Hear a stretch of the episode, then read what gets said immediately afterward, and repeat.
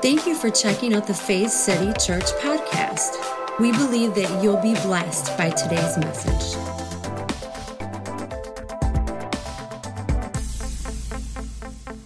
You know, this month we've been working from this idea of circular, everything is connected, talking about, first of all, the body, secondly, the spirit, and then today we'll talk about the soul. And, uh, you know, soul is really important. How many could agree with that? And so today is really a springboard into next month, into February, for our Soul Detox series. I'm really looking forward to this. We've got some special news, though. How many remember Bishop Jamie Engelhardt? You were here for him? Awesome, awesome man. Well, he will actually be here on February 11th. So, the second Sunday of the month.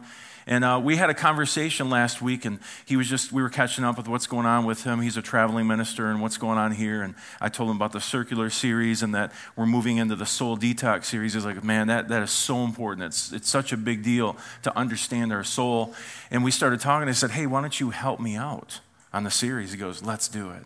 So I'll preach the first week, he'll do the second, I'll do the third and fourth. But not only that, on February 14th, the 21st, and the 28th, the three Wednesdays, say three Wednesdays, we're going to have a little mini series called Metamorphosis where he's going to come in and teach even deeper about the soul. And I'll tell you, the stuff we were talking about on the phone, I'm like, wow, brother, if we could get a hold of this, this would radically change our families, our workplace, church. Because how many know that church has issues too? We're people and people have issues, and so it's a soul thing. So, again, February 11th, Bishop Jamie Engelhardt will be here on Sunday morning helping out with the Soul Detox series. And then he's going to be doing a small group or mini series called Metamorphosis starting on February 14th. It'll be the 14th, the 21st, and the 28th at 7 p.m. Say 7 p.m. He's so full of revelation, just great stuff, just a, a sweet brother that you'll just sit there and go, It's over now? What? I want more. It's really good stuff. So I'm looking forward to that. Amen. So mark that on your calendars. But we're going to start in 3 John chapter 1. We've been talking about this idea that, first of all, we are a spirit. That's who we truly are. We're a spirit with a soul wrapped up in this body and realizing that if we can see that they're connected, that it gives us strength in times of adversity or the trials of life. You know what? It also helps us in the good times. It helps us to enjoy the good times. Because if you're having issues of understanding who you really are in Christ, that's your spirit, if you're having health issues with your body, if you're having health issues with your soul, there's some toxicity going on there. How many know that even when the good times are rolling, you don't even know it. Has anyone been in that situation where things are actually going well and for some reason you just can't enjoy it? There, there's just something going on, there's inner turmoil. It's because we don't understand that body, that spirit, and soul. And let me tell you this it's a journey. None of us have arrived. It's going to take many years. This is how I look at it. At salvation, when we believe on Jesus, it says we're made a new creation. So we have a spirit. It's, it's, it's wall to wall God. It's just like God. Amen? So that's a done deal. But then as we journey through life, it's all about the soul. Now, a lot of times we've heard, man, I just, I read my Bible, I pray, I, I'm really trying to grow spiritually. Now, how many know what people are saying when they say that we're trying to grow spiritually? But the truth is, you're growing soulfully. Your spirit's just like God. Your spirit is always leading you into righteousness, in, into right actions and words and responses, into restoration, not retribution, into the peace, you know, not, not anger. I mean, this is just how it works. So it's this process through life. And then at the end of this mortal life, we get a new body. You see the process? Spirit, soul, and then body. So here we are on this earth, and you're like, oh, I got to put up with this soul for how many years? But here's the thing Jesus is with you, His Spirit is with you, and He'll never leave you. He'll never abandon you. He's in this journey. Even when you have your worst day, He's there going, Come on, let me, let me pull you up. We can do this together. I believe in you. I trust you with my spirit. Isn't that powerful to think that God trusts you as a human being with His Spirit? And so He's always there encouraging us. But it's interesting here. The Apostle John says in 3 John and really, there's only one chapter, so verse 2, he says, Beloved, I pray that in all respects, every facet of your life, you may prosper and be in health. How? Just as your soul prospers. Now, this word prosper actually means to have success. How many love to have success in life? Now, when we think of it in a Western culture, we think, oh, okay, that means lots of money and I get the promotion and I got the big house and I got the big car. I don't have an issue with big houses and, and nice cars. I'm just saying that's not what he's talking about.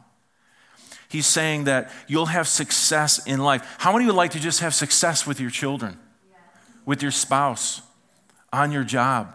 Maybe that those responses. How many of you said something as you're saying, you're like, ah, oh, you're trying to grab the words back and it just doesn't quite work. Well, what if those responses were different and you didn't have to try to grab those words back?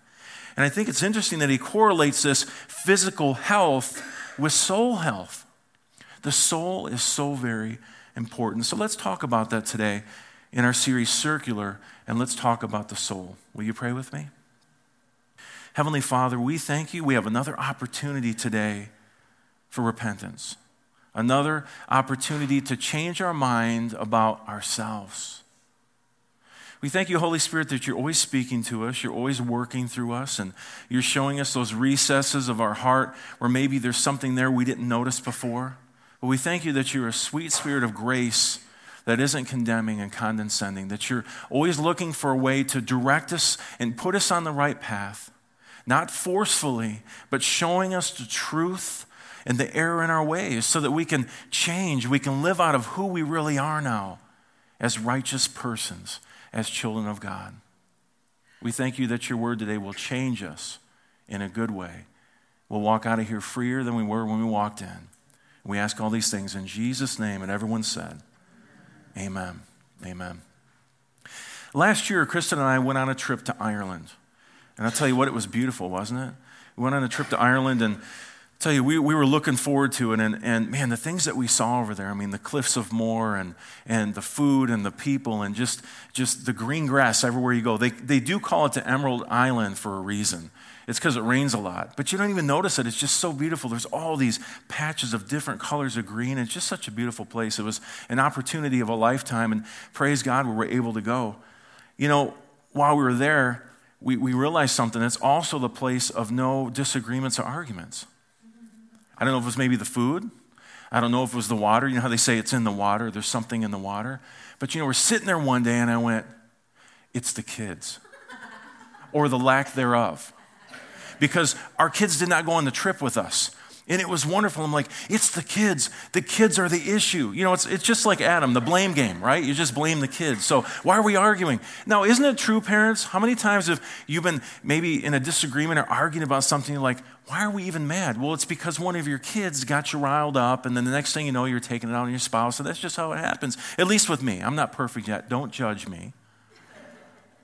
But you know, it was a beautiful time. It was a wonderful time. But, you know, it was a really long flight over there. And have you ever noticed that when, when you take long trips, whether you're driving or you're flying, there's usually some rest time and there's a layover? And you know, when you fly a long way, there's layovers. If you're driving across country, you gotta, I guess you can call them layovers. You gotta usually spend the night at a hotel or, or camp or do something because you have to rest. It's a long trip. And you know, sometimes we'll even try to get that really cheap flight. You're like, man, I saved 102 bucks. How? Only 16 layovers. I'll get there in three days. It's amazing. It's like you could have drove there in three days, right? But you know, layovers can be short, layovers can be long, but there are these points where you rest in between journeys. Now imagine we had flown from Detroit and we landed in Newark. Imagine I was sitting there and I looked at Kristen and I said, You know what, babe? I think I'm good. I think, I think I'm good with Newark. I mean, you know, I could probably uh, grab a little uh, corner over there, maybe buy a sleeping bag and, and, sleep in the corner. And they've got restaurants and stuff in here in the airport. And maybe I'd venture out and take a taxi and check some stuff out. And she'd say, wait a minute, babe, but, but our final destination is Ireland. Don't, I mean, there's so many wonderful things. Oh, I'm sure there are. I'm sure there's some amazing things at the destination. I mean, we've seen pictures and we've seen videos and it's great, but I'm pretty comfortable right here. In fact, if I get on the next flight, it's seven more hours of plane food. Oh. It's seven more hours of sitting there being bored. It's seven more hours of being six foot three in economy because I didn't fly first class, folks. And I'm sitting there and I'm going, wow, my legs, I mean, they're, they're actually, they're not asleep anymore and I can walk. You know, when you first get off a plane, it's kind of like I'm a pelican. I'm a pelican. Like you, you don't know what's going on. But here I am. I'm comfortable. I mean, my legs aren't asleep anymore and they have better food out here. Why would I do that? And she'd look at me and go, All right, buddy, see you later. Have a good time because she's going to Ireland, right? Wouldn't that be just completely ridiculous of me to stop in Newark after I've sacrificed time and money and energy to go to Ireland? I'm glad that I didn't have that conversation. I'm glad that I got onto the next flight and spent seven hours because even though we got there and we were tired, the next nine days were amazing. We experienced things we had never experienced before. See, I think a lot of times our journey with Jesus is like that. And for a lot of us, he'll, he'll move us to a certain place in life, and, and we'll be like, wow, this is really cool, this revelation of, of just salvation and what that means. Wow, I'm, I'm comfortable, Jesus. He's like, hey, look at the next flight came in. Let's go discover something new like grace. Well, but, but I'm comfortable, Lord. I want to stay here. And some people just stay there. Others fly over and they go, wow, I, okay, I thought his love was great, but his grace, oh my gosh, it empowers me to say no to sin. It teaches me the ways of righteousness. Wow, I'm seeing who I am in Christ. This is amazing. Wow, I'm comfortable. I'm just staying here. And Jesus goes, Oh, the next flight came in. Do you want to know more about the kingdom? You want to know more, about what we get to do? Well, wait, wait, wait, wait. Wait, grace means I don't have to do anything. I get you to lay around and be lazy, right? No, no, no, no. My grace empowers you to do the things I've called you to do. I think I'm comfortable, Jesus. But some go, you know what, Jesus? It's going to be a little uncomfortable. How many know when you growth sometimes isn't comfortable? And so we get on the plane, and it could be a seven year flight.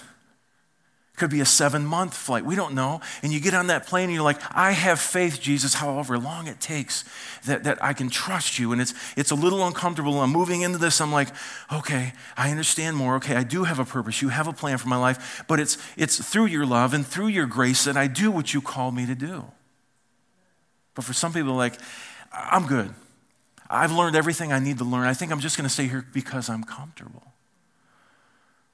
How many know you'll never reach the final destination? I'm not talking about heaven. Okay? I'm talking about the destination that he's given your life to impact the world. Because we can, we can sit here in these four walls and within our heart and go, man, this is so good, this Jesus I have. I'm holding on to him tight. Oh, Jesus, you're not going anywhere. And he's like, let me out. I want to reach others. Oh, no, no, Jesus, no, no. You're all mine. You're all mine. And we almost get greedy with Jesus instead of stepping out and going, guess what? Jesus wants to live in you. The Father wants you as a child. He has a purpose and a plan for your life, and He loves you. He's already reconciled the world, all of creation to Himself. You are in favor with God now. He loves you so much. Will you come join the family? And they take the first flight of salvation. And then at some point, Jesus says, Hey, you want to take the next flight? Will we take the next flight? And you know, the soul is kind of like this. It's this journey that we're on, and, and, and God is saying, He's beckoning us. He's, he's like, Will you come on this journey? Because I've given you a brand new spirit. You're, you're brand new at the core. You're just like me. You're my family. I mean, who you are is who I am. You're, you're bearing my image, but will you move on now through this soul realm? What is a soul? It's the mind, the will, and the emotions. And I'll tell you what, if your soul's jacked up, life for you is usually pretty jacked up. I'm talking to myself. If you've got old habits and thought patterns and, and you refuse to get on the plane to renew that soul, renew that mind, guess what? You're going to struggle in life. You'll struggle with things like, does God really love me today? Well, he must really like me today because I went to church. Oh, I missed church today. I wonder if he really loves me. And we struggle with just such minor things that we make so big. And we should know that we know that we know that God loves us and he cares for us. He wants to grow us to that next place. But are we willing to get onto the plane? Are we going to stay on that layover for the rest of our lives? So let's go on a little journey today you know, next month we'll get into soul detox. It's detoxifying those areas of our soul. But let's find out today what is the soul all about? Number one, the mind. Say the mind. Say it like that the mind. The mind is a very powerful thing. Romans 12, 2, I love this scripture. It says, Do not be conformed to this world, but be what? Transformed by what? The renewing of your mind. Now, stop there for a second. Be not conformed to this world, but be transformed. We have two words here we have the word conformed and transformed. The word conformed in the Greek means this manner, mode, or style of life. So when he says, do not be conformed to this world, he's saying, don't take on a worldly mindset. It's not saying don't be friends with people who are in the world. Okay, you follow me? It's talking about this mode of this lifestyle, this way of thinking, and this way of doing. He's saying, don't operate according to the world. What is the world? Let's just throw a few things out uh, greed, lust, anger, violence, retribution. These sound familiar? I mean, we can see this just in the latest movies that come out, right? I mean, it's all about you're going to pay him back, and we're going to get him, and we're going to steal from them, and we got to get more money. It's all this this world idea, right? So he says, Do not be conformed to that way of thinking, but be, say it with me, transformed by what? The renewing of your mind. Now, I love this word transformed.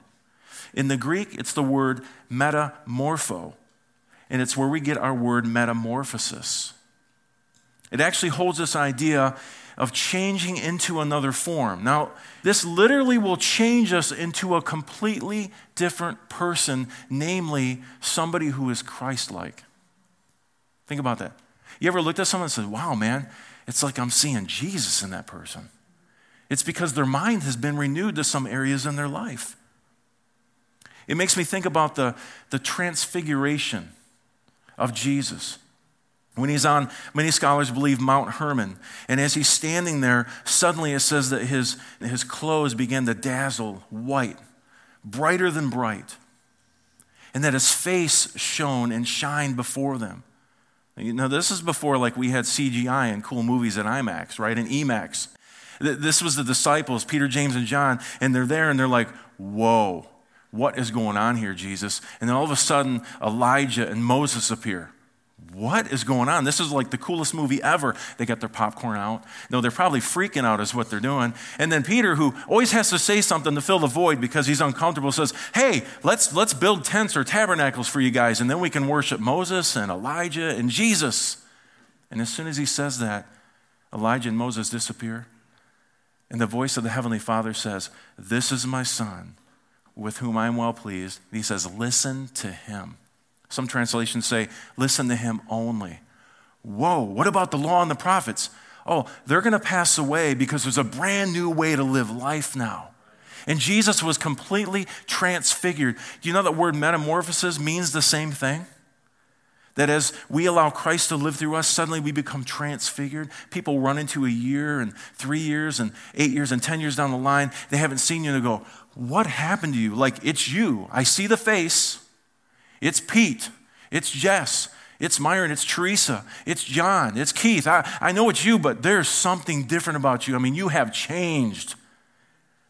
And you can go, I transfigured and metamorphosized. No, don't do that. Don't do that. Do you want to come with me? It's like, oh my gosh. Obviously, that's, that's not what you should say. But that's what happens. You, you completely transform, you change. And it's not because of you and your performance and working really hard. I'm going to do it this year, God. It's like you're going to get a hernia or something. You're going to pop something. At least pop a blood vessel, right? But it's about allowing Christ to live his life through you. See, he gave his life to you so he could live his life through you. And so many times we're trying to do it through self effort instead of saying, I depend on you. I can do all things through Christ who strengthens me. Man, we've just We've just taken that verse and blown it out of proportion and we put it on, you know, the back of Nike shirts. I'm doing all things. Through who? Oh, yeah, yeah, that Jesus guy. Yeah, through Christ. The emphasis should always be on him. Amen? And so there's this transformation that happens. And what does that transformation look like? If it's the opposite of the world, which is greed and lust and anger and violence and retribution, then it should be the opposite, which is the kingdom of God. And we should exude things like self giving and self sacrificing love. Didn't Jesus demonstrate that on the cross? I mean, Jesus is on a cross. We crucified him, one of the worst sins we committed ever, deicide. And he says, Forgive them. What? They just beat you. And he was crucified one of the worst ways you could ever die. And he's, he's on the cross because of us, right? What we did to him. And he says, Forgive them. He, even on the cross, he was demonstrating the way of the kingdom self giving and self sacrificing love, a kingdom of grace and peace, and not retribution, but restoration. Man, there's so many stories, man. I, I could just go on and on. I mean, think about Peter. He denied Jesus three times, the third time, cursing and swearing. And Jesus could have said, See, I told you you were going to do that. But the next time he saw Peter, he three times says, Peter, do you love me? Yeah, I love you. Peter, do you love me? Yeah, I love you. Peter, do you love me? Three times to offset his three denials. And he says, Yes, Lord. He says, Feed my sheep. You know what he was saying? You're worthy of the calling I've called you to. Regardless if you think you are or not. I think if Judas were still there, he would have said the same thing to Judas. And I know Judas had a change of heart because he threw the money back at him and then he hung himself on a tree when he could have said, My Savior hung on a tree and I can be restored through him. See the difference? This is the kingdom of God. It's all about restoration. And so when we renew our mind, what do we do? We come to a place of repentance. Now, we, we've taken this word repentance, man, and we have just, we have made it so sour. We have, we have just made it so dirty. It's like, repent. And we say it in the, I can't even do that voice. I think I cough, repenta. And you put a on the end. You dirty, rotten, filthy sinner, repent. And we think repentance is running to an altar every Sunday and groveling before God, and hopefully, hopefully, He'll love you enough and, and find you worthy. And if Jesus comes back, maybe I'll go and I'll be with Him. But the word repentance means to change your mind. Whenever Jesus says repent, whenever Peter said repent and believe the gospel, whenever Paul says repent and believe the gospel, they're saying change your mind and believe the good news that God really loves you right where you are and He loves you so much He won't let you stay there. Repentance is changing our mind. And so repentance should be something that happens daily. It's a daily walk with Jesus where we start to realize that certain things in our lives don't line up with who we really are or who Jesus is. And by the way, He's not condescending or belittling or bringing condemnation to you. He's teaching you by His grace. I've heard people leave church services and go, that was a good service. Why? Because I feel like complete crap. It must be God. Uh, I'm sorry. That's not how God operates. The Holy Spirit's always convincing you of your righteousness and your rightness and your right standing with God. He's saying, no, no, you need to say no to that sin because that's not who you are. I didn't build you that way. But it's never condemning. It's never condescending, looking down his nose at you. He's always saying, Come on, this is who you really are. Am I really like that? Because my actions are showing it. No, listen, the more you know who you are and you believe it, you will start to speak and do what you believe. Do you believe you're righteous, holy, pleasing, and acceptable? Not yet. Let's work on it some more because it's a soul issue. And he says, Let's change our minds, let's renew our minds. Back to Romans 12, 2. Do not be conformed to this world, but be transformed by the renewing of your mind. Now, look at this next part. So that you may prove what the will of God is. Wait a minute. So, God doesn't prove his will, I prove his will. Well, what is his will? That which is good and acceptable and what? Perfect. So, wait a minute, God, you. You're saying that I'm the one who proves your will. Yeah. How can I do that? Because I made you brand new. Because I'm here with you. Because we're doing this together. Because it's not by your might or strength, but by my might and strength and my power. Will you go along for the ride? Will you get on the plane and go on the journey with me? Because uh, sure, you can sit there. It doesn't change my love for you, but I've got so much more for you to see. And it's so much better than the Cliffs of Moher, which, by the way, are amazing. But it's so much more than that. But will you go on the journey? Will you get on that next flight to the next phase that I want to bring you to? So we renew our minds so that we may prove the will of God. So, number two, the will. Now, we're not talking about this perfect will circle. I used to teach this stuff, and it was just bunk, but I'm like, okay, there's a bullseye. We'd even have like graphics, so it must be God So we have a bullseye, and that's the perfect will. And then there's the outer ring, just a little bit further, and that's his permissive will. Have you ever heard this? Perfect, permissive. And the next one is like the outer ring of darkness or something, like you're out of his will, you can't be blessed anymore. And it's like, wait a minute, I thought I had all blessings and godliness, everything comes to me through Jesus. But it's not about a bullseye. And then we would get sometimes like, okay, Lord, I don't know, what car should I buy? What school should I go to? Now, I'm not saying we shouldn't pray and ask. But we, we literally would like freak ourselves out of us. Uh, what, what house? What house should I buy? Well, the one you can afford, at least for starters. What, what about the spouse? What about the spouse? Well, maybe not that one because she yells at you all the time. You know, I mean, sometimes I think God just wants us to make decisions.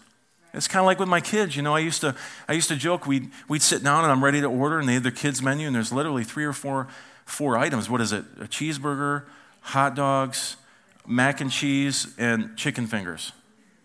And they're like, ah, ah, should, I, should I get hot dogs or chicken fingers? I don't care. Just get something. Choose something. It wasn't like when, my perfect will for thee today is hot dogs, which would not be God, because I don't think hot dogs are even of heaven or God anyway. so that was not God speaking through me, by the way. But he's saying, just make a choice. And I'll help you with those choices. But here's what I've come to find is if we let love be the litmus test to everything we choose and do, we'll do the right thing. Does that make sense? If we let love have its way, it's like, you know, uh, I think I'm going to make a different decision today than I did yesterday when it comes to this person and them confronting me. And then you might pray about and go, you know, it wouldn't be very loving for me to get this house just so I can keep up with the Joneses because that would hurt my family in the long run because my budget would be so screwed up and we'd be like house poor, living to pay a payment. You're like, wow, how did you drag it over in the spiritual realm? Because everything's spiritual. But if we operate according to love, if that's a litmus test our decisions, you're going to make better decisions, right? And I'm not saying the Holy Spirit doesn't speak to us. We talked about that last week. I believe the Holy Spirit speaks. For some of us, we actually hear like an audible voice, a still small voice. Others, we, we feel something somehow moving us a certain way. For others, maybe we see things, and that's okay. And, and God speaks to us the way He speaks to us, and it may be different for you than it is for me, and that's fine. But let love be the litmus test. So when we look at will, what is the goal? Well, the goal is to have our will become His will, to be transformed into a Christ like individual. But it's not like God is saying, You must be like me. And then he, he steps back and he folds his arm and he watches every move to see. No, He's with us, saying, You can be like me because I'm in you, I'm living my life through you. So, how do we see this process? Well, he just spells it out. He says, It's the will of God, that which is good and acceptable and perfect. I was talking to Jamie about this, and man, something just exploded in my heart when we were talking. Not physically, I'm still here, but something exploded in my heart, you know, and I was like, man, what, what is this all about? There's a process here. Take our kids, for instance when we tell them that they need to change their attitude about something, or you know, you need to respond differently to mommy when, when you respond to her about that, or you need to change your actions in something, we're dealing with their will, right? They're over here saying, I will do this. And you are saying, No, you will do this. Now, my biggest issue is trying to not force my will on them it's trying to compel them through the grace of dad and the love of dad towards them. This is a hard thing for me. I'll just be honest, because sometimes I'm like, just do it because I said, because I'm tired and I want you to go to bed. And it rhymes, and so it's, again, it's the Lord. But so uh, I'm standing here and I think, how do I do this? Because what I'm doing is they're saying, I will, and I'm saying, I have a different will. I want to hand this will over to you. Why? Because I love you. It's not because we hate our kids. I tell my kids a lot of times, like, we wouldn't be having this conversation if I didn't love you. I wouldn't be telling you to change your ways and your responses if I didn't love you. This is why I do what I do, because I love you and I see the consequences of the actions that you're doing. When somebody at school hits you and you throw the toy at them, you're going to get in trouble. So instead, Why don't you say, I forgive you, walk away, tell the teacher, let, let the parents know so it can be dealt with. We don't just allow people to hurt people. But what about a different response where instead of retaliating, you're trying to restore the situation? So our kids always have a will, and then we see their will, which they don't know everything we know, and we say, okay, out of love, I want to give them my will so they can change. Do you follow this so far? This is how God deals with us. And so there's a process to it. Number one, that it's good. We as children of God and, and our kids as our kid, our children have to say, My parents love me. They're for me. This is good. I mean, I have a good, good father. See how I work that in? I have a good, good mother, and they have my best interest in mind. So the first thing we recognize, whether it's our children with us or us with the fathers, we go, okay, this is good. This will is good for me. This, this is a good thing I need to do. But then what do we do next? Number two, I accept this as the right thing to do. So, yeah, this is good, but we haven't accepted it yet. It's good, but then we go, okay, I accept this. This is the right thing for me to pursue. My will is accepting your will for me. But then it gets even better. Number three, perfection. The word perfect means to bring to completion. I've grown into the completion of that will. My will is perfected on that area through practice and what else? Maturity. So it always has to start with good. I mean, if, if your kids don't think that you have their best interest in mind and it's not good, and sometimes you have to convince them through more love and more love, but they first of all have to see that this is good. And then they accept that will and they start to apply that to their life. And eventually, through practice and through maturity, they grow fully into that will in that facet of their life. It's the same thing with, with God. I love songs like, You're a good, good father. That's who you are. Because it's reminding us that okay, God, even though this, this journey is uncomfortable and I chose to get on the plane, is it really good though? Are you really that good to me? And He convinces you of His goodness and His kindness, and you go, okay, this is good for me. This is good for me. And then we go, okay, uh, it's good. I'm going to accept it. I'm going to accept it. And then eventually we grow into it. You see how the process works? And so then we prove the good, the acceptable, in the perfect will of God. Isn't that beautiful? That He lives that through us? So, first of all, it's a mind change. We have to renew our minds. This is the soul, right? Mind, will, and emotions. We have to renew our mind. We have to renovate, is a, a, better word in the Greek for it. Renovate. When you renovate, say, your kitchen, do you pull old things out? Mm-hmm. Well, then do you put new things in? Guys, if you don't put new stove and fridge in there, you might get in trouble. So you put new things in, you put new countertops, you make it new. This is renewing our mind. It's restoring, it's renovating. It's saying, God, I have old thoughts and desires and, and habits, but I'm looking to you. You're presenting these to me. And so now I'm renewing my mind, which then in turn helps me to see how good your will is for me. And then I accept that will, and then I move on to perfection and maturity and prove your will. Number three. The emotions. The emotions. I left this as the third one on purpose because this is how it should work. It should be renewing our mind and then seeing as well as good, accepting and maturing, and then the emotions will follow. Because for some of us, we put it right at the top. Well, I'm emotional right now, and so I'm going to make a bunch of really important decisions. And how many know that goes really well for you? I've learned that, man, when I'm emotional, for me, I go, okay, I'm not going to make a decision right now. I'm going to pray. I'm going to just be quiet. I'm going to close my eyes. I'm going to go to sleep. Whatever it takes to not make a stupid decision right now. And I'm going to rely on His strength. I'm going to rely on His rest in this situation. You know what I find is when you come down from those emotions, it doesn't mean everything changed on the outward, but we trust Him. We have, it's called faith, right? We have faith in Him and His will for us and His goodness for us and what He's called us to. And then, and I don't do this all the time because I've also made those really bad decisions. Like, yeah, this is a great decision. And then, like, two weeks later, I'm like, what the heck was I thinking? Well, you weren't. He was emotional. But those those times where I say, okay, the emotions, we're putting those aside. I'm just going to wait on you, Lord. I'm going to just put it in your hands. And all of a sudden, that still small voice. All of a sudden, okay, you know, I wouldn't have thought of that before. And he's like, duh. No, he, doesn't, he never says that. But that's why we listen to him, right? because he knows better than we do. He knows the future. And so we can go, okay, you know, this goes against everything I feel in the natural right now, but I'm going to trust you and do what you say to do. I'm telling you what, it always works out better when you listen to the Holy Spirit. So we can't be ran by emotions, but how many know emotions aren't bad and wrong? God gave those to us. But some of us, because of the world, because of the thought process, different things that we've gone through in life that very well could be hideous, horrendous things that someone should have never done to us or treated us that way, okay? They become toxic. And we can't let our life be ran by our emotions. If we look at Matthew chapter 9, this is a perfect example of how Jesus sees this. Let's turn to Matthew chapter 9. We're going to start in verse 35. Jesus went through all the towns and villages, teaching in their synagogues, proclaiming the good news of the kingdom, and healing every disease and sickness. Now, this is beautiful.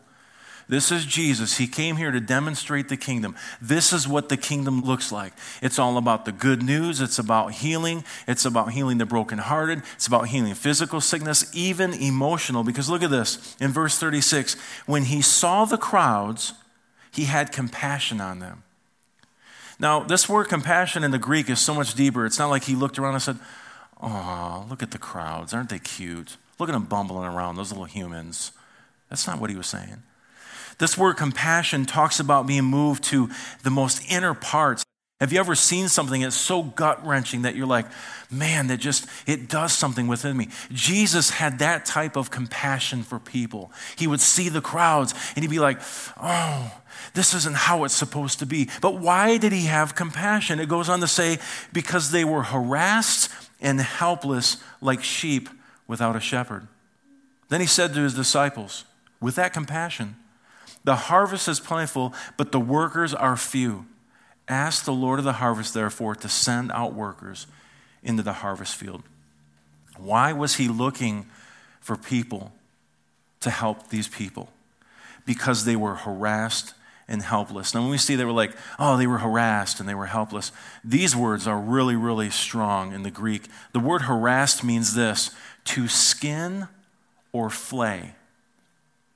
Now, it gets a little gruesome, but think about this. He relates to us as sheep, right? Think of when a predator would attack a sheep and it leaves these lacerations and these open wounds. It just rips them, maybe, maybe even kills them. But what if it got away? But here it is, it's bleeding out, open wounds, these lacerations, it's hurt. Jesus looked out and he saw people who were broken hearted. He saw people with open wounds who, who weren't sure about themselves, who weren't sure about life, weren't even sure about God and what he thought about them. The word helpless in the Greek means to cast or throw down people who were literally cast out of society. We have wounded people walking around, torn apart emotionally, abandoned, the outcasts of society. But guess what? On the outward, this appearance of being okay. Sounds like today. Walking around, torn up emotionally, but hey, I'm okay. And especially here in the United States, through our own self medication, whether it's actual pharmaceuticals or it's just getting more material things, we try to hide the issues and what we feel in our life. And Jesus is saying, No, I have compassion towards that. I desire to heal those things in your life. And we say through our own self medication, we portray this idea of okayness. But here's the question Are we really okay? I mean, truthfully, honestly, are we really okay? Some have more money than others, so they can buy more stuff to push down the real issues or the emotions of life. Some just have the disposition or maybe the personality to cover up what they're really feeling, but the truth is, they stand there emotionally toxic, open wounds from past relationships and issues in their life, and we try to pretend. And Jesus says, You no longer have to pretend with me. Be transparent be open. I will deal with these things. I will heal because Jesus wants to heal those areas of our heart. We see it right here. He's moved with great compassion for those who are wounded by life, those who are uh, outcasts of society, those who are hurt by religion, or worse yet, religious leaders. It happens today, folks, in 2017, 2018. Leaders who maybe even mean well, but they hurt people by their words and their judgment. And you know why people do that? Because they themselves have open wounds and toxic emotions. That's the only thing I can figure out. And so, for us, sometimes, if we talk down our nose and down our finger at people, we feel better about ourselves because I'm living a little bit better life than them. But that's not Christianity. That's not the way of Jesus. That's not what we're called to. Jesus heals the brokenhearted, He has compassion for them. And, and I'm telling you, when we get to this point where we have that same compassion, I don't always have that, but there's times, have you ever just had that where your heart just breaks for people? And it doesn't matter what lifestyle they're in. It doesn't. In fact, it probably has everything to do with the lifestyle they're in and, and this, this, this self mutilation and, and hurting in their emotions and even physically. And you go, My heart hurts for people. I have compassion for people. Why? Because you have the Spirit of Christ in you. And that's how he is. When he sees the crowds, when he sees people, he hurts for them and he wants to heal. Jesus is a healer. Every time Jesus came in contact with the physical disease, he never became unclean. The person became healed. When the woman with the issue of blood touched Jesus, she was healed. He didn't become unclean, she was healed. When the lepers touched Jesus, he didn't receive leprosy. You know, if a leper touched you and you didn't have leprosy, you would have to pray and cleanse yourself and confess and go to the temple for one whole day till you're okay again. When lepers touched Jesus, they were healed and they were whole. And that's what Jesus wants to do in our lives. It's not just physical, folks. He heals us in our spirit. He heals in our body, but He wants to heal us in our soul, in our mind, our will, and especially in our emotions. In John 10, verse 7, Jesus says this, verses 7 through 10. He says, I am telling you the truth. I am the gate for the sheep. All others who came before me are thieves and robbers, but the sheep did not listen to them. I am the gate. Whoever comes in by me will be saved. Now, I love this word saved because sometimes we read stuff and it's, it's always like we attach the ticket to heaven on it, but I want us to see something. The word saved here means preservation, safety, deliverance, healing, wholeness. So Jesus said, I am the gate. Whoever comes in by me will be delivered, preserved, safe, healed, and whole. That's here and now, folks, on this earth. I mean, some of us are sitting and we're waiting. It's like one day when sweet Jesus comes back, and I, I, love the day when Jesus comes back and ushers in a new earth and we're spending eternity with him face to face. It's going to be amazing, right? But we think one day on the sweet by and by, I can receive deliverance and safety and preservation and healing and wholeness. And he's saying, wait, no, I'm the gate. If you come through me, I'm going to give that to you now in every area of your life spirit, soul, in body. He goes on to say, they will come in and go out and find pasture. I love this because the word pasture reminds me of rest. It's a place of rest. Some of us need, just need a place of rest for our soul, right?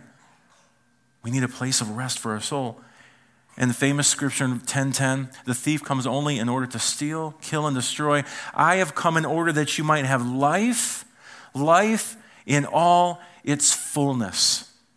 The Amplified says this I came that they may have and enjoy life and have it in abundance to the full till it overflows.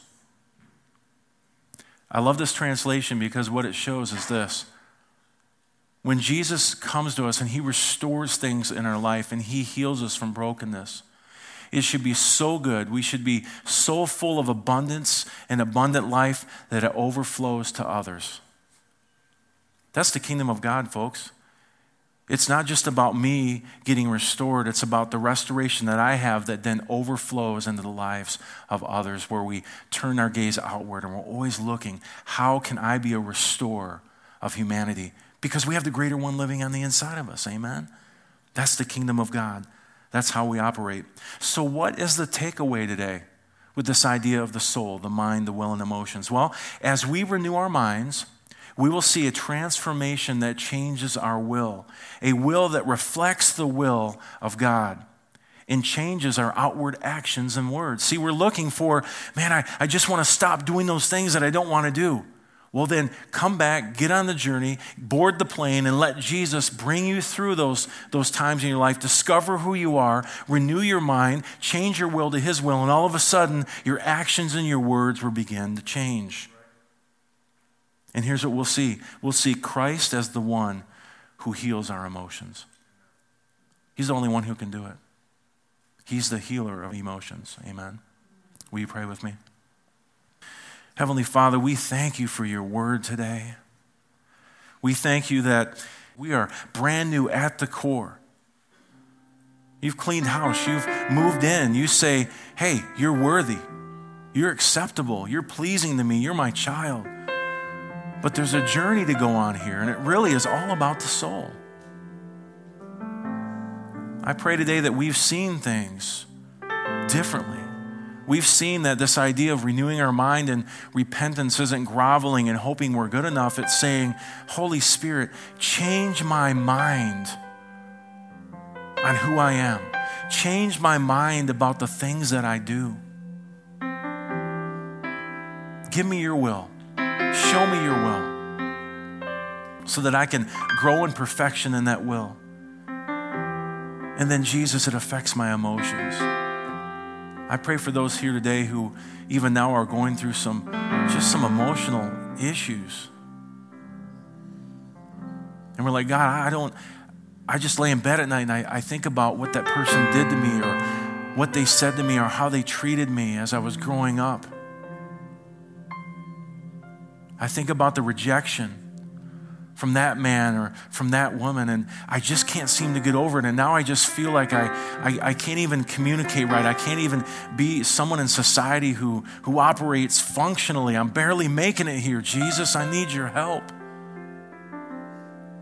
I pray that you would touch people in their emotions, that you would heal those toxic areas the Holy Spirit, you're showing them, maybe even taking them back to some of those points to where things transpired and where things started to become toxic. And you're showing them where you were when that thing happened, loving them, showing them your grace, saying you are worthy, you're acceptable, I love you.